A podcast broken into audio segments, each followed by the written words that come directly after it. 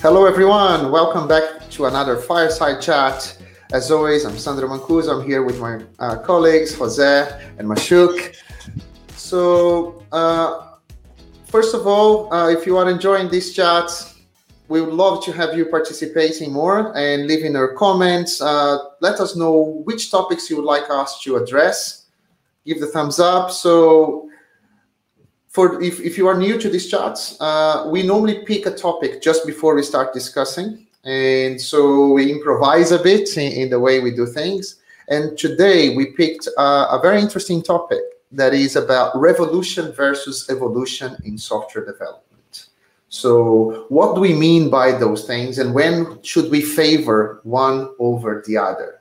So, maybe we could start trying to define what do we mean by revolution and evolution in software development. Yeah, I mean, a lot of the times we we go to clients and you know clients are asking this question right? Like what should i do? Should i you know take what i have and evolve it no? And and especially with modernization projects no? Should i start where I am and continuously improve that, or should I scrap that completely and start from from scratch? No, and and and build from the ground up something completely new. And it really depends, of course. No, the, the, context is everything. But a lot of the times, that uh, starting from scratch is not very advisable for the business. No, because there's already a, there's already a lot of value that whatever it is that you have there is providing. No, whatever we had, even if it's you know not what we would like to have, it has value. It brought us all the way here, right? And the business is probably built built on top of it right? So you, it's not like you can simply, you know, scratch and you know, we, we can't close the business for three months, six months, whatever amount of time, uh, and then you know continue. So so it's it's a bit difficult uh, to to reach. Uh, let's say an agreement no that makes sense for that specific context no? And i guess this is the the interesting part. Well like what kind of things we consider when we are you know trying to to advise uh, our clients in that uh, and also mitigating the risks that come with with doing this kind of stuff no? Mm-hmm. yeah yeah i mean there is there's been a at the moment there's always it's almost perceived wisdom that don't start start from scratch. Uh, th- these days at least that's what, what i see that often people are quite reluctant to to start from scratch I, the uh, revolution part. They're always looking it always seems uh, kind of a no-brainer to evolve rather than to to kind of rewrite actually this was not the case uh, uh, a while back because the number of migration projects that i used to see uh, especially kind of 10 20 uh, 10 15 years ago there were a lot of them.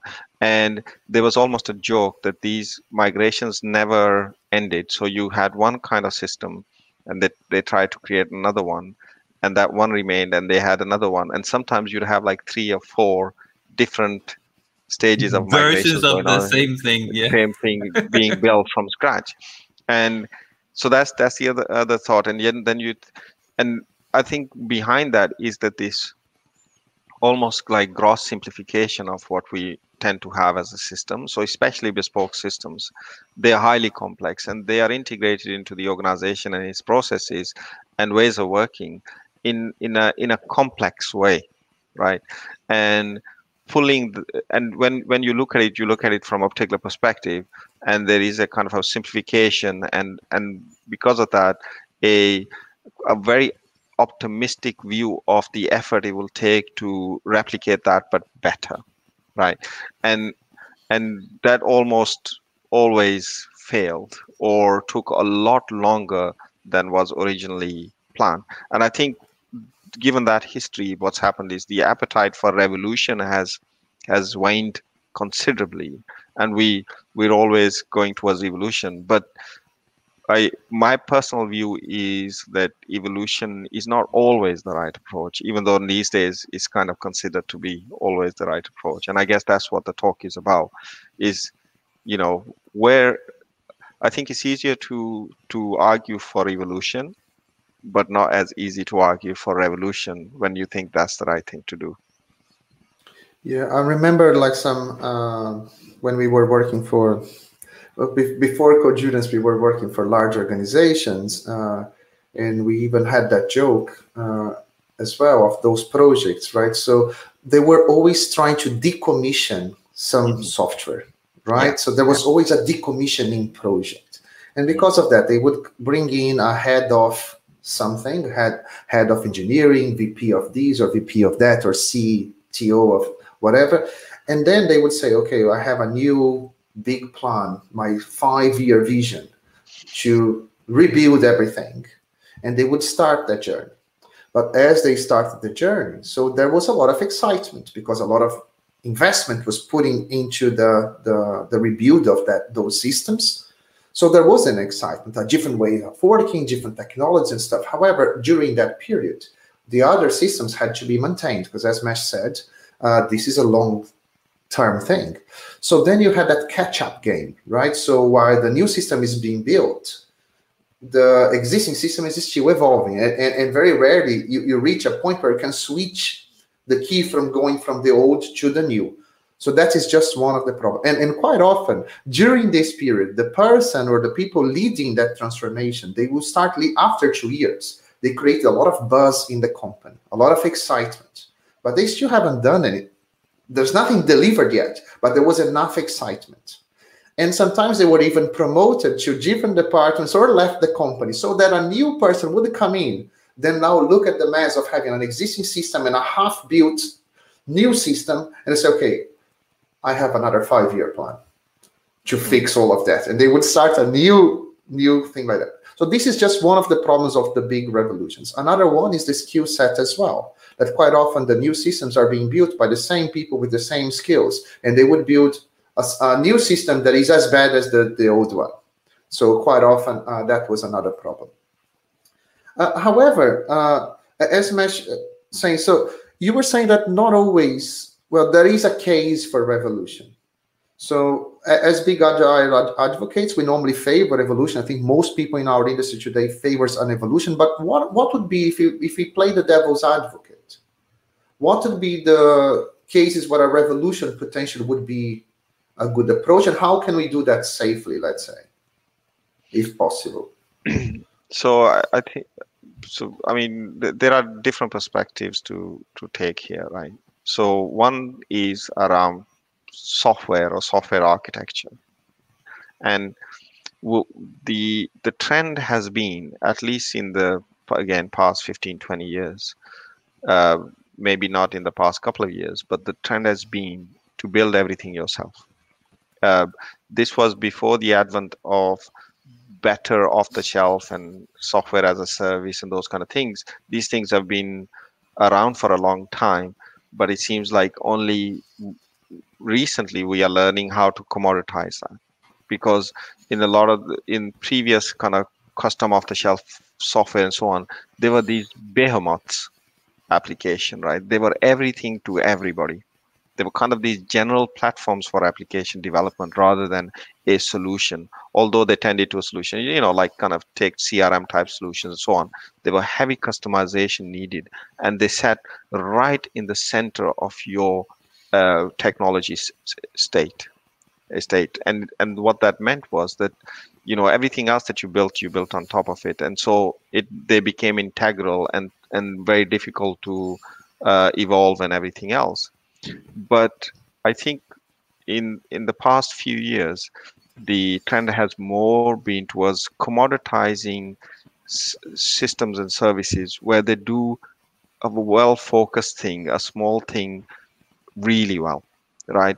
And they put a lot of effort in how that will fit or integrate into the rest of your ecosystem. And this, I think, this advent of this new breed or i wouldn't even say the new breed but it's more of more frequently we we are getting a lot more of these uh, commodity or commoditized software. I think there is a lot of leverage in in being able to use use that in organizations because uh, it's someone else who's completely concentrating on that thing and you don't have to and it can actually lower the cost of development and operations and everything else for you. And in those cases if you want to start using these kind of things often you do need some kind of revolution in how your software is structured. And i think that's one um, a example where revolution might be the right thing purely taking a, a, so, a kind of a software architecture perspective. Mm-hmm.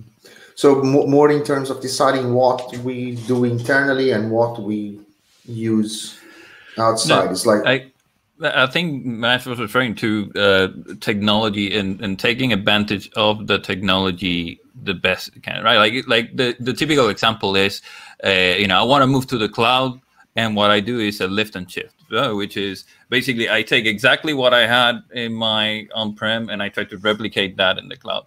And although that works, yeah, it doesn't necessarily mean that you're going to get the benefits of using that technology the way that it's supposed to be used. No, that that commoditization that we were talking about, the the components, the scalability, the cost benefits, and so on, you're not going to be uh, gaining the advantage that you were looking for in the first place, right? And and that requires a revolution right? Because if your if if your application was not thought out to take advantage of those things, right, uh, or let's say created the the seams needed so that you could, you know, really isolate things and and move them and, and reuse them or replace them and so on, then you know you're going to have to do it at that point right uh, otherwise you're never going to realize the benefits of, of adopting that technology right? or, or that mm-hmm. and, th- this is an architectural uh, problem no that idea of you know those decisions that you made at the beginning that are going to be really hard to change afterwards no so if you mm-hmm. if you find yourself that the decisions that you made are you know constraining you uh, then it's it becomes you know a good case for for uh, that revolution yeah.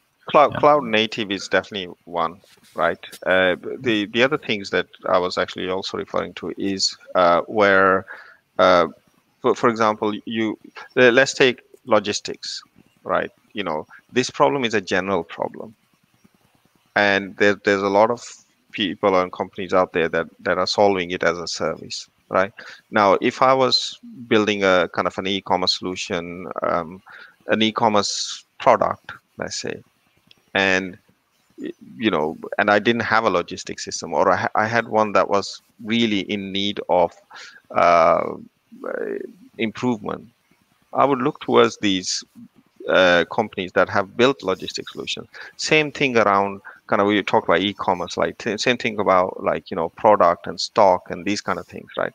There are commoditized solution there and the chances are they are not your secret sauce right so mm-hmm. so not just cloud native but these kind of things. That's the other thing. So cloud native is one type of uh, area where revolution may be needed.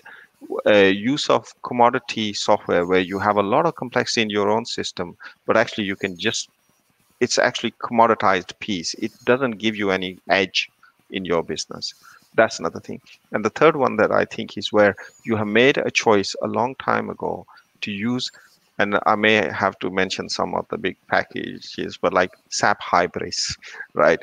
Or um, uh, these CRM solutions. There was we were using uh, some CRM solutions that it kind of did everything and allowed you to not only did the kind of the CRM part, but allowed you to put your whole product on top of it. So in these cases the whole product was built on top of it but they're not necessarily the right tool for everything eh, right?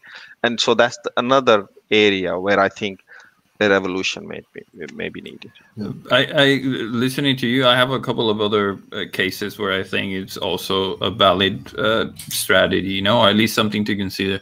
Uh, one of them is obsolescence, right? Like you you got something that you've extended the hell out of it, no, the the life out of it, and and at, at some point, you know, the bathtub curve, right? Like at some point, is going to start, you know, getting stop working basically you're going to start getting uh, errors because you know it's it's reaching the end of life for that product software whatever. Maybe it's not maintained anymore. Maybe you know all these things. And then you know you have no other choice than to simply replace that no?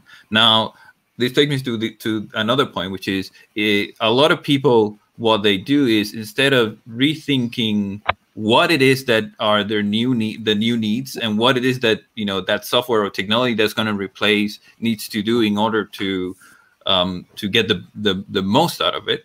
What they tend to do is move in that line of you know we move from an off the shelf product uh, to a commodity but we try to replicate exactly the same thing right? So if we had sap uh, locally now we're going to have sap uh, in the cloud but we're still going to be using it the same way or whatever right and uh, this is this is another uh, point. When you have to uh, when your processes or your let's say value creation uh, uh, uh, stream no does not match the technology that's another case for me when you really need to move away completely from that right? And, and what i mean by that is if you're forcing people to work in a specific way just because you have the technology that's that's a problem right? So the technology should be a means to an end. It should enable uh, whatever it is that you're trying to accomplish no?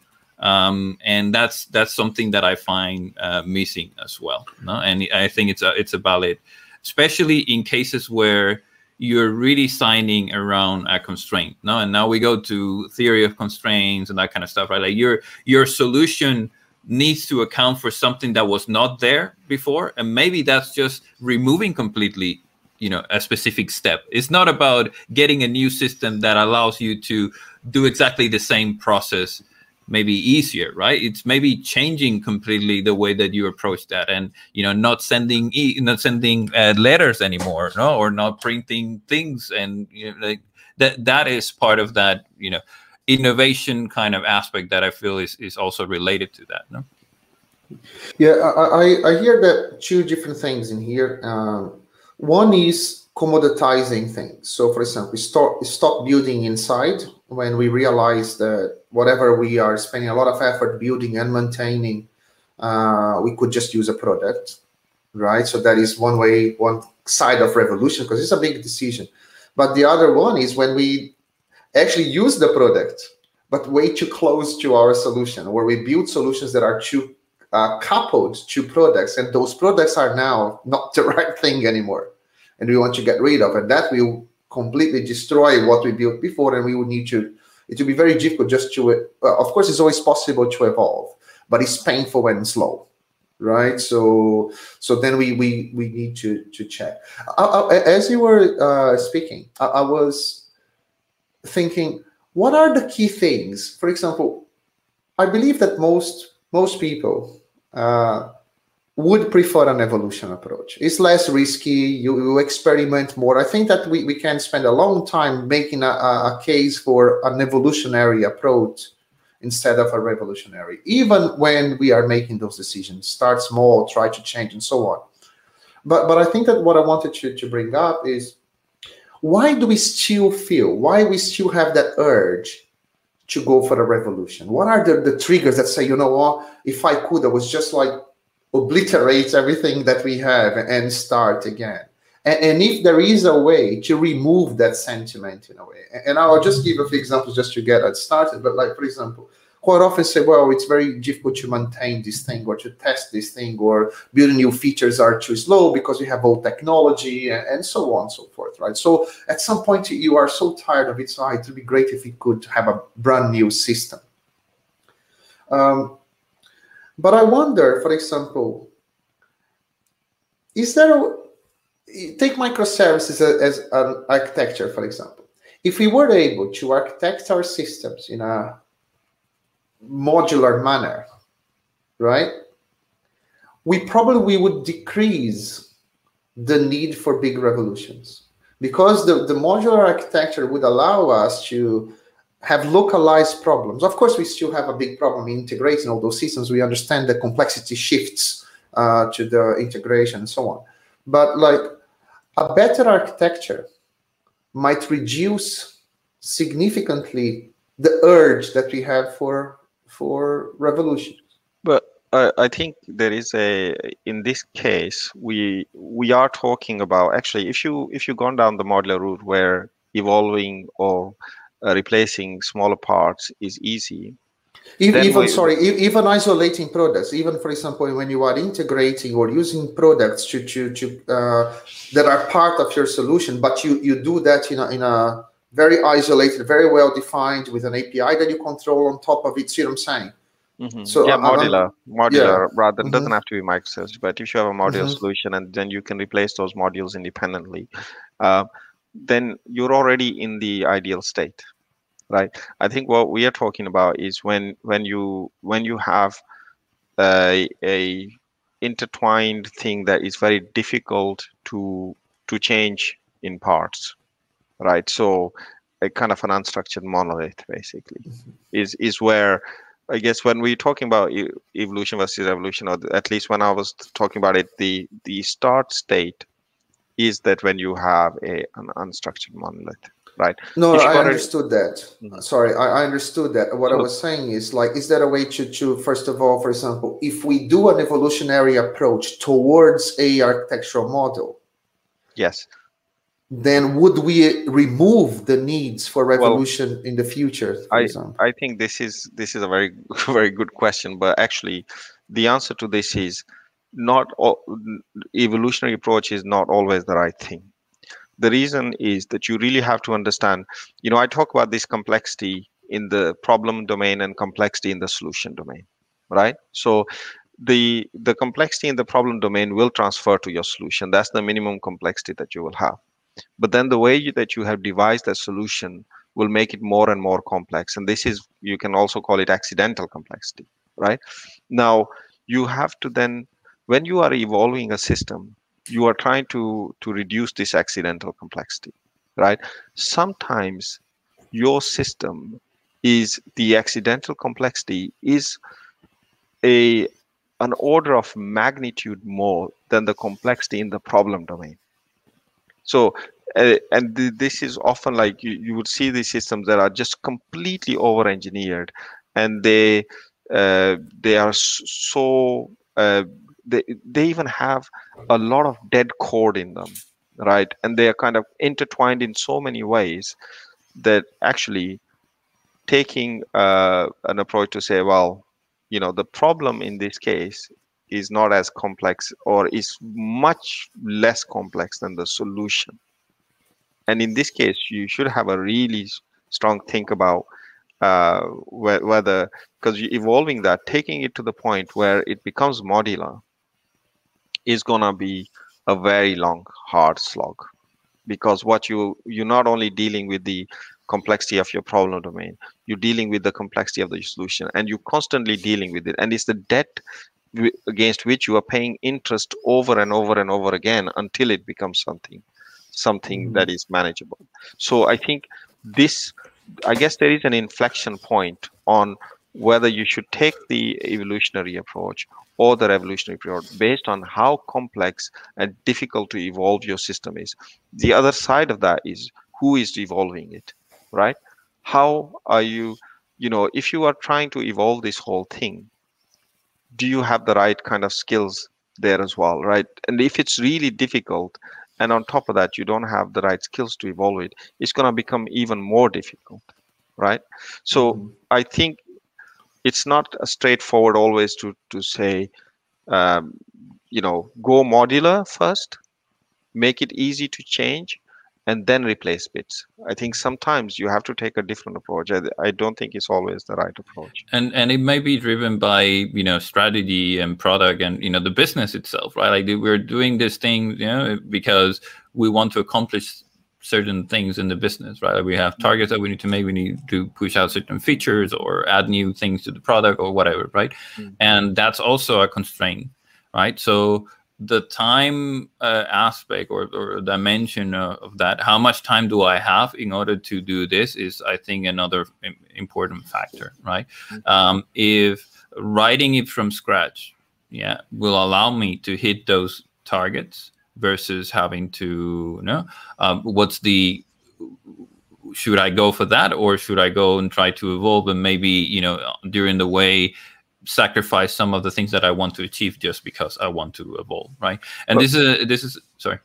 So one thing I would just to pick on writing it from scratch. If someone said to me, "I have this system and I'm going to write it again, but better," I would probably you know, the the time when I would say someone I'm gonna build it again better and build it because all these other things are already done for me and I'm just gonna put them together and and build the parts that I really need to be customized.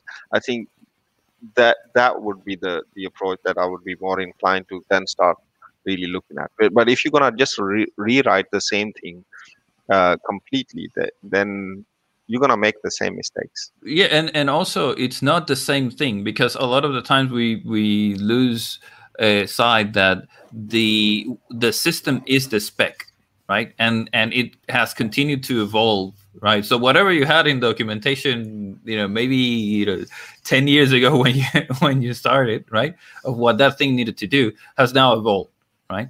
And the documentation for it is in the system. It's no longer no um, something that you can just take out and no and and there, there is that uh, overhead and there's that complexity added to to what you're um, to what you're doing um, I think there is an aspect of evolution that is very attractive, which is the idea of uh, keeping the the machine running, right? Like changing the wheels in the car while the car is, is, is going, right?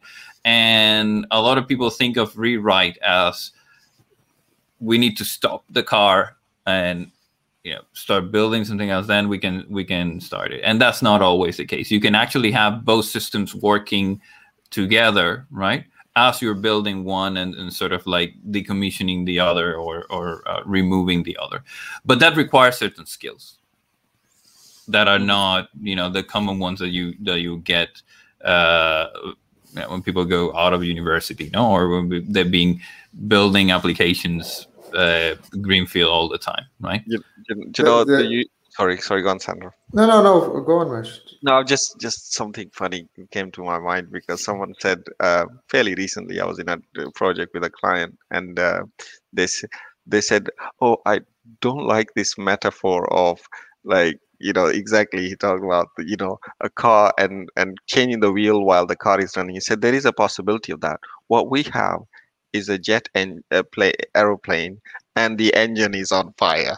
we need to land this thing before we do anything else.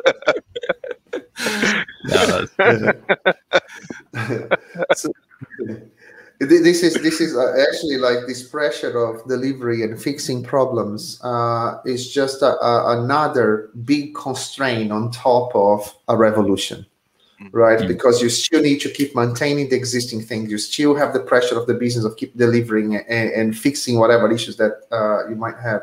We we have like multiple modernization projects, and you know everything that we say is it needs to be contextual. So, so and of course it will be very difficult to give all the different contexts in here. For example, we had uh, a, a, a project where we did what you were saying, Jose, where we were building a new system while uh, integrating with the other one. In fact, like we've done twice, uh, that I uh, I was uh, a bit closer at least.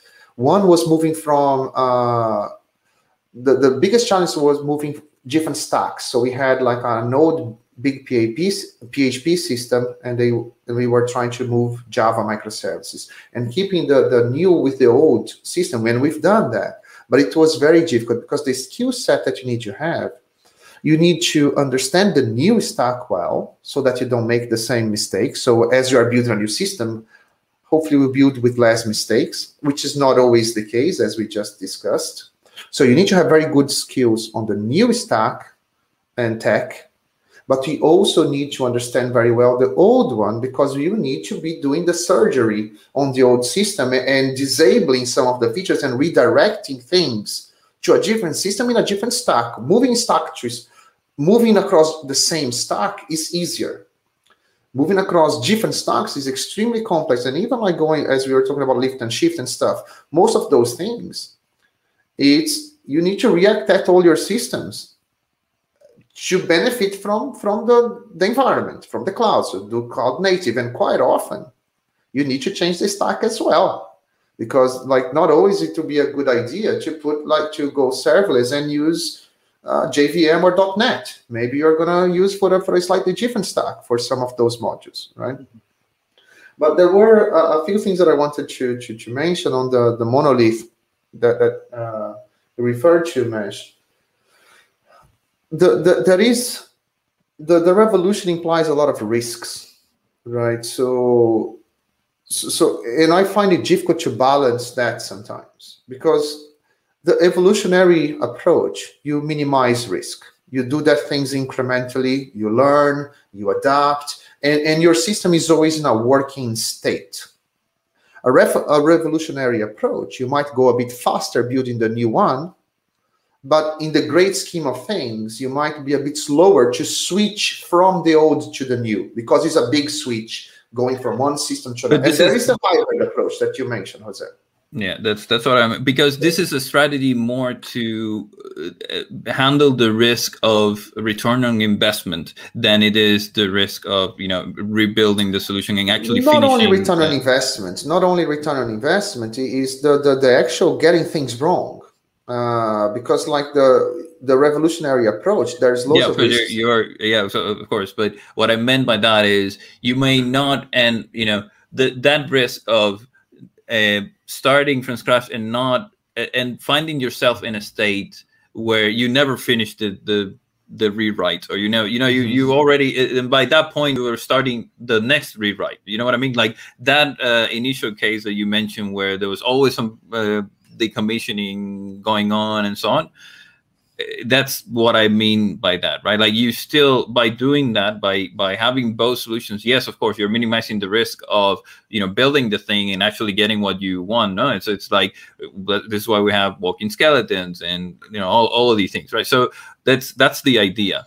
But beyond that from a business perspective i think there is this aspect of i'm not going to have to wait you know six months whatever amount of time it requires to get something built that i can start using and do the switch now the big bang release right and uh, i'm going to be able to get that as soon as possible which is something that the evolutionary approach kind of has you know mm-hmm. ingrained no and this is this is, I think, a, a, distinction that is important. I was trying to say before, it requires certain skills to be able to do it like that. Otherwise, people will go by default. They will go to the okay. We will start writing it uh, new, and then when it's ready, when it's feature complete, when we have the minimum features, that then we will do a switch, and then you know, and then you, it's it's not properly handled a lot of the time. This, this is what I was trying to say.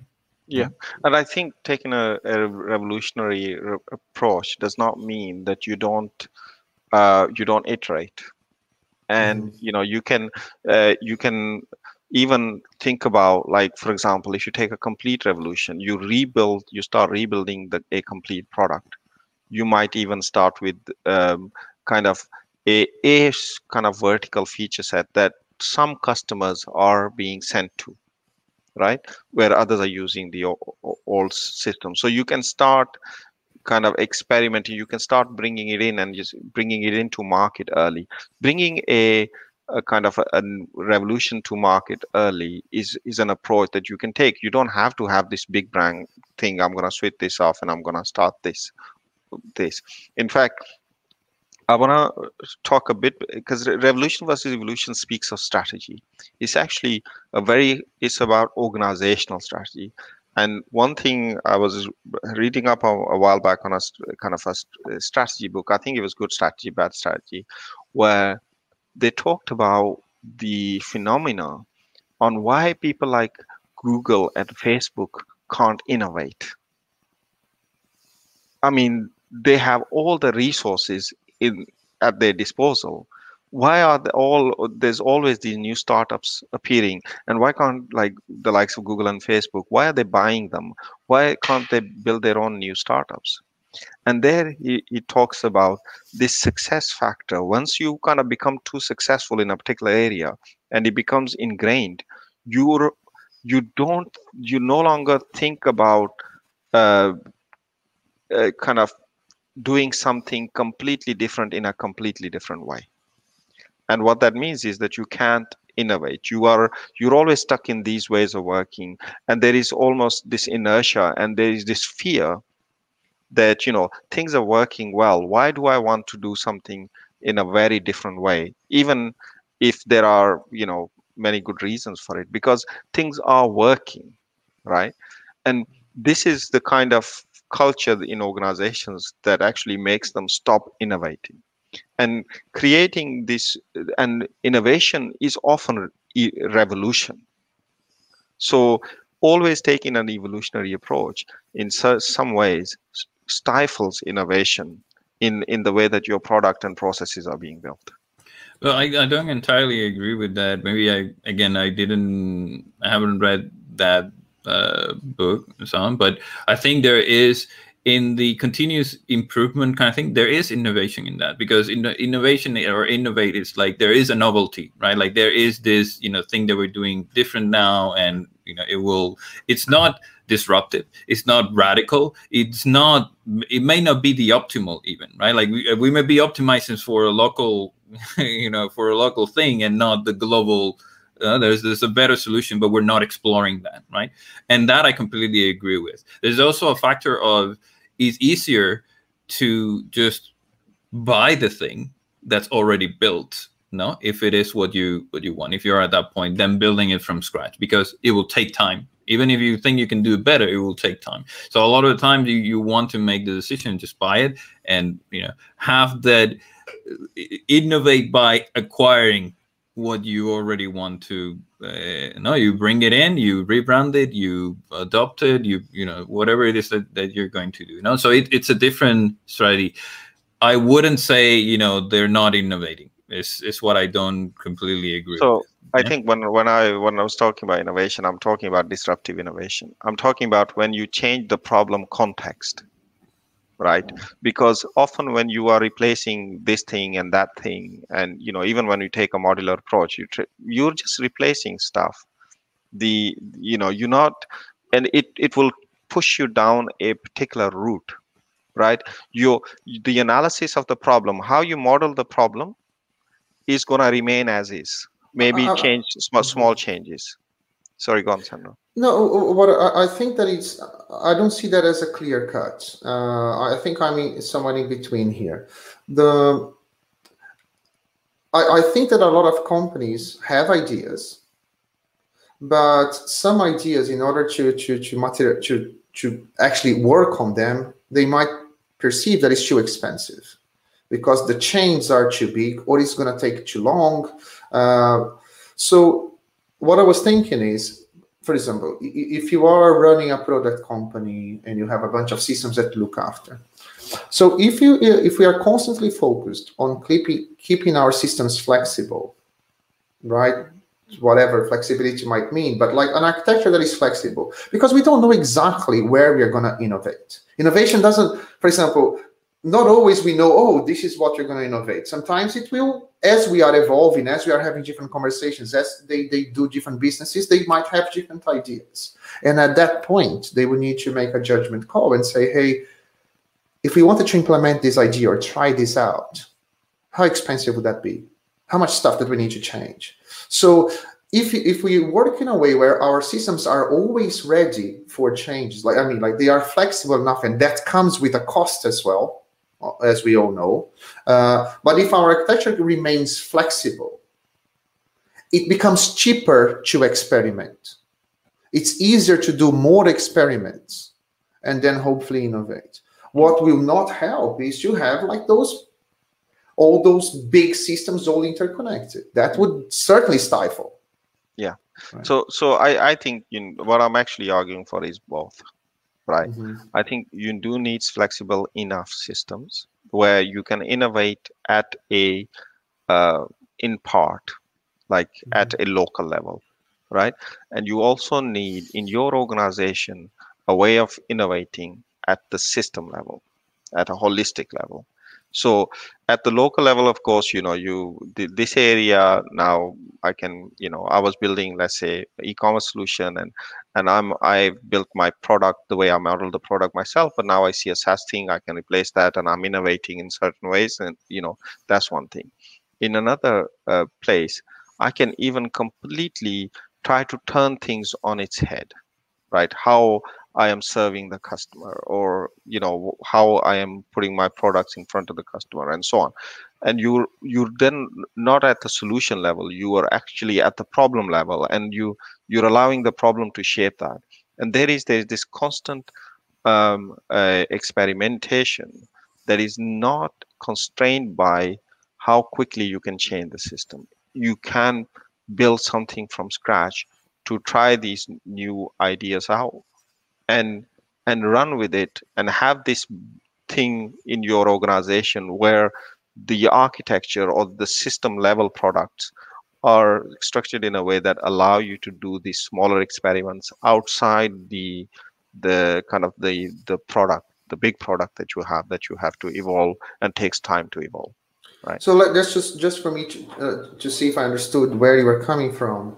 So you are not talking about systems integration you are more talking about having a, a, a ways of working in the, in the organization where uh, for example you don't have heavyweight process where we can just for example if you want to come up with a small proof of concept uh, and you push it out you would not be blocked by the bureaucracy of going to production or writing documentation or when or go through 10 levels of approval is that where you are coming no from? i'm i'm saying that you should be allowed to go to production and you should even be allowed to experiment with a small set so i think there are there were at one point there were some things similar happening at facebook right mm. where they would allow a there, there was not huge heavyweight processes in putting things live. The only thing was that w- whatever features that you put live, they would start very small, right? And they, uh, in terms of who it's available to, and slowly grow, right? So that that's what I'm talking about. You could, you should be able to build your own processes, your own ideas, model your own problems. So the, this is the innovative side of how you build the organization, its processes, its ways of working. There is this kind of whole, uh, you know, uh, we have this mega product that everything is relying on, and of course there is a lot of rigor, right?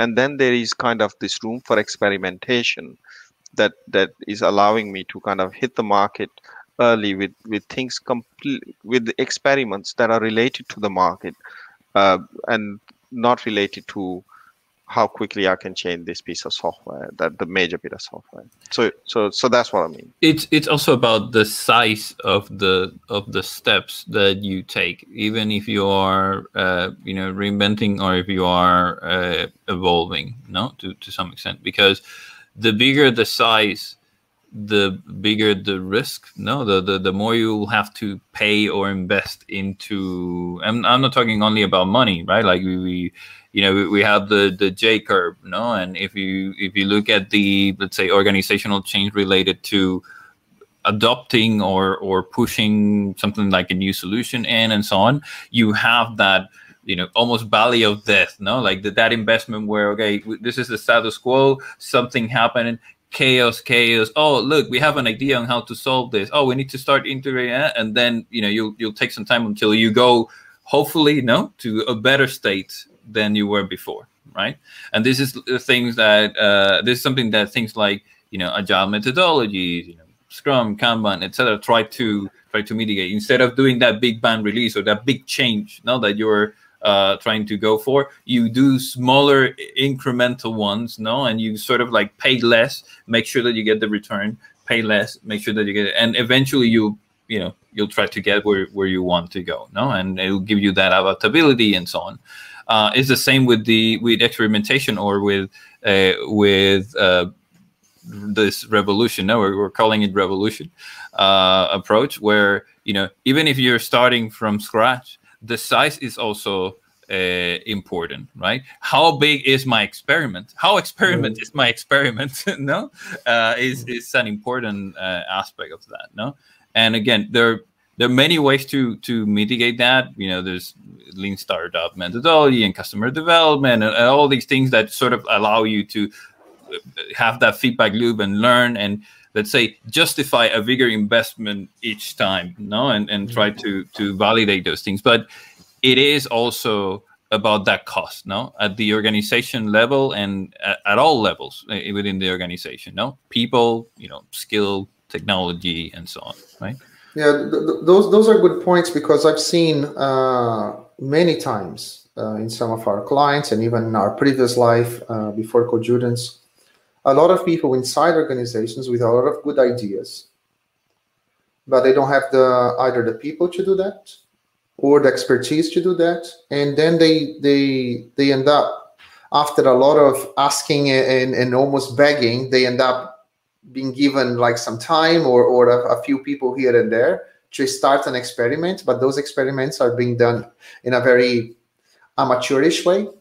And then those good ideas die because of the experiment the experiment itself kills a good idea because the experiment was not done well either because they don't have enough people or the, the skills or in the middle of the experiment because it's not treated as a, as a as a strategic approach those people are pulled out because something else is on fire.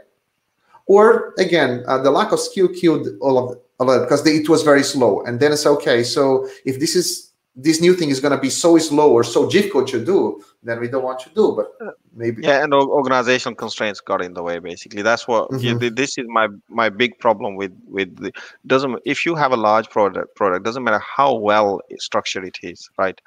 If that's the only way that you people have to bring their ideas in, it's gonna get you know it, they, like it's gonna become difficult to change right? It not necessarily very difficult but there's degrees of difficulty right? And experimenting in a product live doesn't matter how well set up it is right? You're gonna have you, you it's gonna take time and those experiments are gonna become costly right? Because it's kind of fa- fail fast type thing. But if you have set up your uh, organization systems ways of working in a way that a new system can come in and completely bypass i mean a lot of people talk about this you know company made up of startups team. You know each team mm-hmm. is almost like a startup where you can bring up another team at, at the center of an i kind of around an idea and they can work in an as much of an autonomous way as possible to bring their idea to market right? That that's the kind of organization that's those are the kind of systems and ways of working. That's that's where you want to point so basically, there could be a small revolution within a, an area of organization. Uh, because, like, you know, that I was, uh, when I read Lean Startup, which goes many years ago, uh, I was actually surprised to see that the Lean Startup could be applied in large organizations. And for me, Lean Startup was just about startups, but not a mindset or a ways of working. And so, so basically, what, what you're saying is like, uh, before we even start an experiment, we should look at the organizational constraints and say, like, what are the constraints that we can remove? So how can we make this experiment a success and remove everything we can? So we are still compliant. Some organizations they need to be compliant to regulations and all this kind of stuff or certification, so on. Uh, but then, what is the? How can we limit that to the bare minimum, right? And remove yeah much bureaucracy as we can. But that is a revolution in a way. But it's a, it's a controlled revolution potentially. One, one one thing is we're going a lot into into innovation. Uh, I would say that there's a really good um, article in the Harvard Business Review around strategies for innovation. I'll try to to find uh, that and maybe put it in. You know, we can put it in the comments or whatever. Uh, that specifically deals with different strategies you know how can you manage that? Because some things are better you know the strategy will be better to just find a group of people that are really good within your organization and put them together and have them work on this thing. Other other strategies are things like you know we'll buy someone else right? And mm. that already has the product has the culture and whatever. And each of those scenarios i think there was like four or five approaches. Um, each one of those scenarios has its pros and cons and it's really very contextual no which is again just not going too much into the innovation side of things because we were talking about revolution and uh, continuous uh, improvement no one to start from scratch revolution. versus one to yeah. um, and there is an aspect that we haven't discussed, which is the why, right?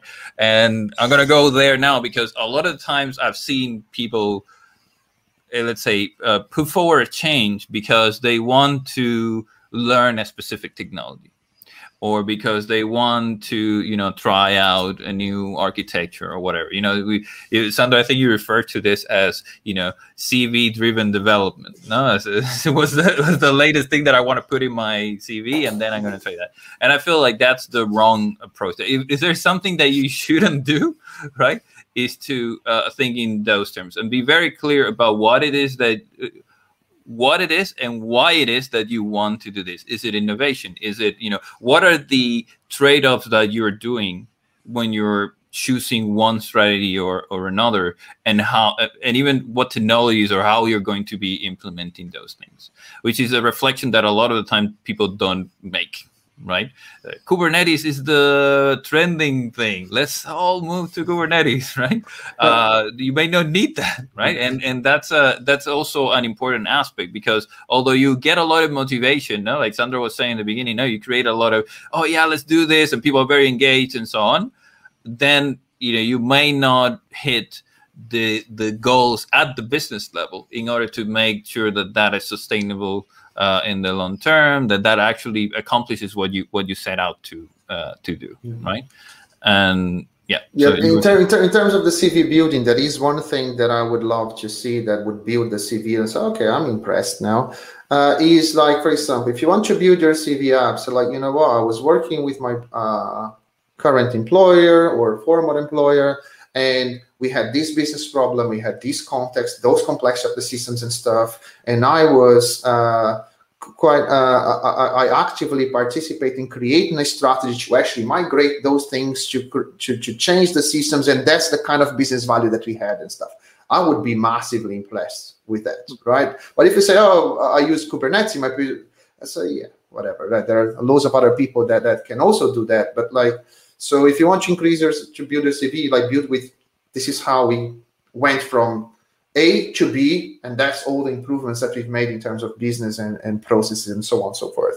I just want to mention that there is uh, uh, one thing that I would like to uh, just to say, like uh, going back to the technical side and, and, and, and architecture.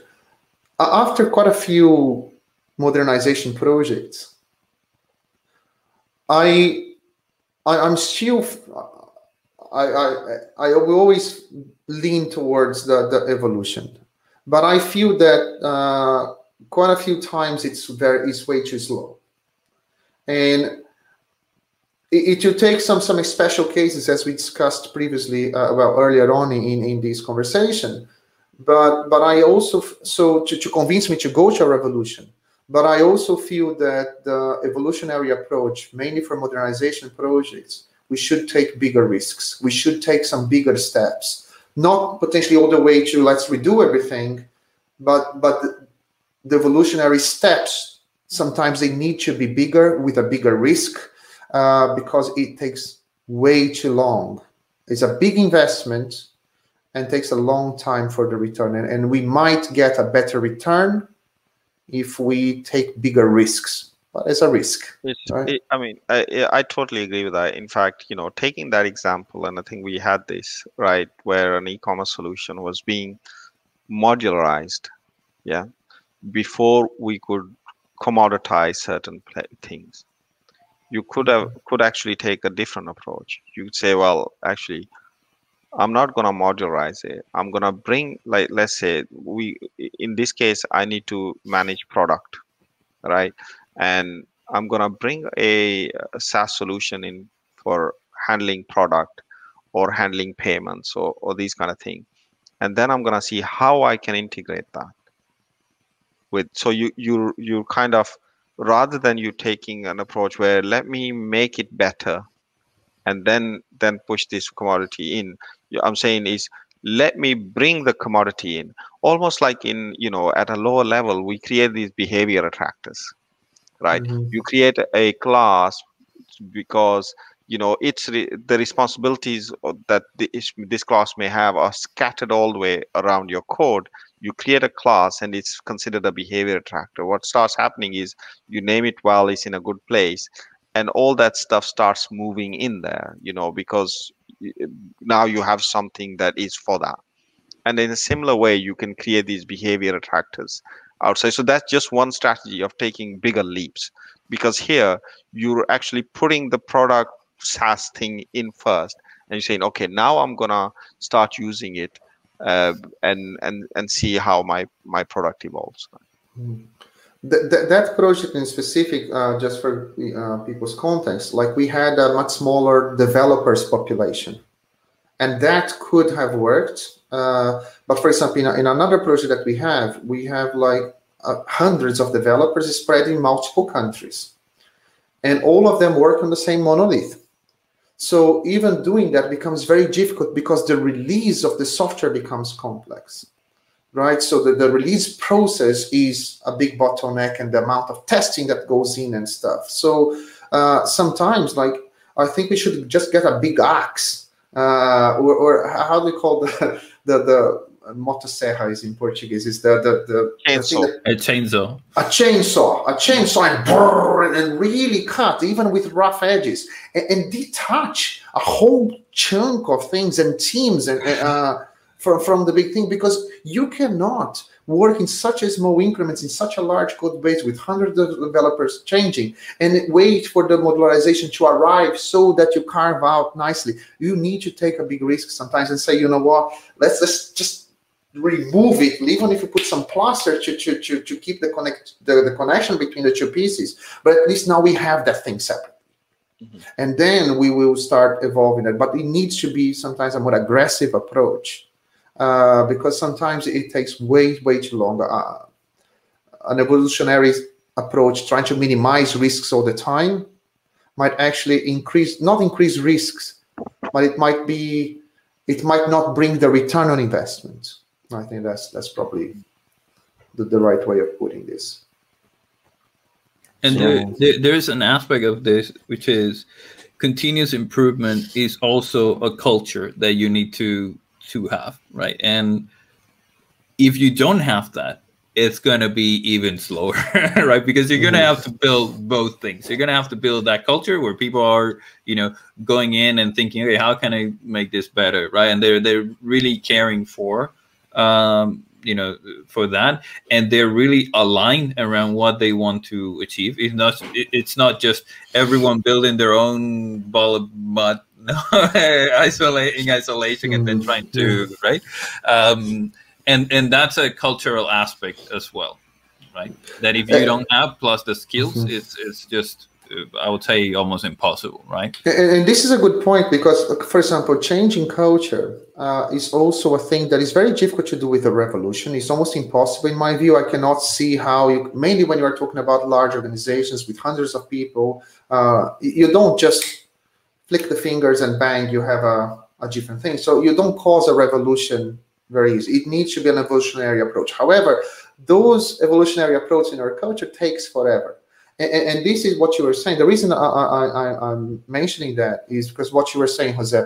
For example, sometimes we were in, in situations in a few projects that the people trying to make the system better, step by step, could not do could not do as fast as other people would make it worse. So you were always in a losing game. You were trying, you were improving areas, but people were because of the, the the way that the organization worked and the, the general skill set, the system was always we'll never win that race. But that's right? an example of, of treating the symptom, no, and not the and not the cause. So yeah, but but sometimes for me, like I cannot see. Uh, this is why I was talking about taking bigger risks and, and bigger steps, because sometimes like you cannot wait to fix every uh, to to uh, upskill every single person in the organization and then wait that for that to, to start improving. Because this will take years and never going to happen. People move uh, new people join and all this kind of stuff. Sometimes it's just say you know what? Let's carve this piece out let's be aggressive. Take this bit out because it's the bit that is more important is more uh, strategic for us moving forward and stuff. And this and once you are able to do that we can move faster in a more localized place. And then we take a slower approach in a in a in a place that is less strategic. It's not that you're not going to look after that, that the rest but you can take more time to do that but but if you want to move faster you need to, to be more aggressive. And and and that may cause a, a small uh, revolution in the company because that might have you might have to create uh, to to break a few silos but even create new silos in order to do that or, or, or people who are you know describing why why wasn't I chosen to to join the that team? No, the that, commando, the commando exactly right, and, and, that kind of like it's really like you need to be very careful with these things because when we it doesn't necessarily need to be a commando. But by the way, it can be just an area. People work in a specific area. It's not necessarily because there are multiple ways. There is a commando team that you try to do something, but there is isolating a, a, but it is creating um, a silo and in this case might, is, is also it is also um, uh, there, there's a a class kind of uh, thing happening there. And this is something that can actually go against what you're trying to achieve. This is why you know there is this aspect of you know the technology and you know the the the architecture and how you choose things and all that stuff that's very necessary uh, uh, but i would say works in a more a concrete objective tactical kind of thing and then you have the the high level you know the the forces or the climate inside the organization no so to speak that is moving no that that is uh, is changing there are these these forces and these things that are moving in there and you also need to account for those as part of your uh, strategy for it. No, like no, sure, but, but if you try to cater, so on, right? No, I, I, get it. Like, but if you try to cater for all the different individual needs, you, the organization is never going to move and we need to accept the fact that certain areas of the organization or certain areas of the product are more important than others and that will always be the case. That's not the that's not the argument. The argument is those things need to be managed. It's not like you cannot do that. Is you need to be aware that when you do something like that there are risks oh, yeah, involved course, and you need to address them. Otherwise you could create a problem uh, as well. And uh, we've even, seen that could be even uh, bigger, right? So that's that's the thing as as well, yeah. right? We, yeah, we, we've seen that in some organizations, like because we, we are separating uh, some people. But like, uh, although this is, uh, we've seen that some people say, like, I would love to be in that team and stuff. This problem, from at least from the, the very like, uh, is, well, uh, the anecdotal experience, because it's just like my experience uh, in, in, that. I don't have any scientific data, but like this problem has proven smaller than previously anticipated. Like people that really feel left out are very few ones, and normally those ones that would feel left out are the ones that you want in the new thing anyway, because they are the ones more engaged, they are the ones contributing and stuff like that. So uh, yes, there will always be, but you need to prioritize. There's no, I, I don't have a perfect solution. I wish I had, but in those large organizations, large systems and stuff, you need to focus and prioritize. And as you do that, some people and areas you get more attention than others, right? It, I, not, I, think, hmm. yeah, I think what José is also trying to say is that uh, yes, you need to do that, but also you need to manage it well in in the yeah. sense that you need to t- take the whole organization with you on that journey. And when people understand the reasons behind why this team was created or this this thing was done they understand it and they were part of that decision making process. Mm-hmm. and so it is an organization's decision. But in, in, in certain cases when it's done like completely from the top you know without a lot of explanation without a lot of consultation and involving people in that process uh, that's when things go wrong. There, yeah it, it, it's it's not only that is the is the process and it's the composition of of that. I'll because it's not only about being having a sense of being left out. It's also how you make sure that the people that you're putting in there have the the aggregated skill set required for to make things successful right? Motivation is one of them yeah motivation is one of them but sometimes you also need you know the authority and decision making well sometimes no like all the things that i'm going to say are you need them right? So uh, the authority and the decision making power you need people who are really good at executing you're you need people who are really good at inspiring others or getting people to to engage uh, with things you need really good communicators all those things. And and we've seen it many times no? Like you you put together the motivated guys no? Like maybe they're very good technically or not or they, they'll get there no? But when it comes to explaining what it is that needs to be they they suck at it. And when it comes to like mm-hmm. trying to get people engaged or when it's trying to, to try to negotiate within the organization to align uh, you know expectations or needs or whatever they suck at it. So all of those things are not just the technology side of things if you want to make sure that it's successful right? It's what i was trying to say. And and creating a group by definition already kind like if you're saying these people are going to be you know call it whatever team a you know, call it coalition call it whatever right? The, the people that are leading the transformation whatever that already creates a separation yeah but, but see for example carefully. Yeah. but but this this is the thing like i don't remember us trying to do any of that in terms of like hey create a big fuss about it. This is another thing is like quite often like an area is chosen and, and then people start working on it and, and, improving that area. But it's not a big fuzz in terms of uh, putting people on top of the, the fire brigade uh, truck and go to the streets. We are the saviors of the world. And so so there's nothing like that. It's just like you know what like there are a few areas that we need to improve. We're going to start from here. Who is working in that area? Those are the group of people that are already working in those areas. Okay let's work with them and start. So so there's no big fuzz either. So, and also one thing that is, is important to say is that uh, there is there should be a plan for everything. So it's just a matter of explaining priorities for everyone involved and stuff. And normally those people are will may create a few experiments and we'll be working with other people as well, integrating with with them. And, also we need to remove the the glamorous because like quite often uh, these uh, kind of uh, initial focused areas, let's call it, or not even call it a team, or stuff like just we are focused in a specific area.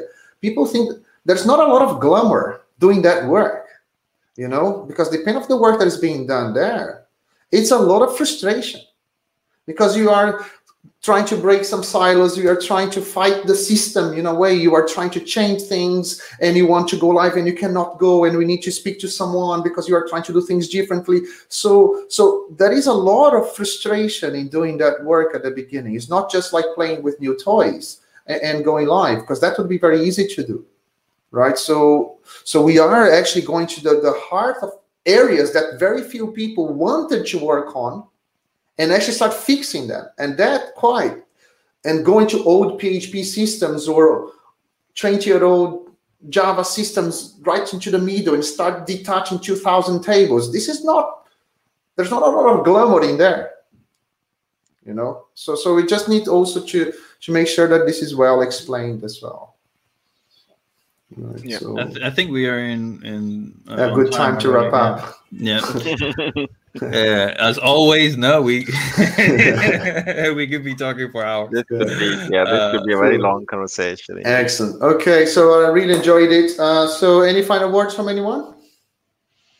I, I mean, I can start, but I think my my view is evolution versus evolution. It almost simplifies. I mean, and of course, in a title, you want to simplify.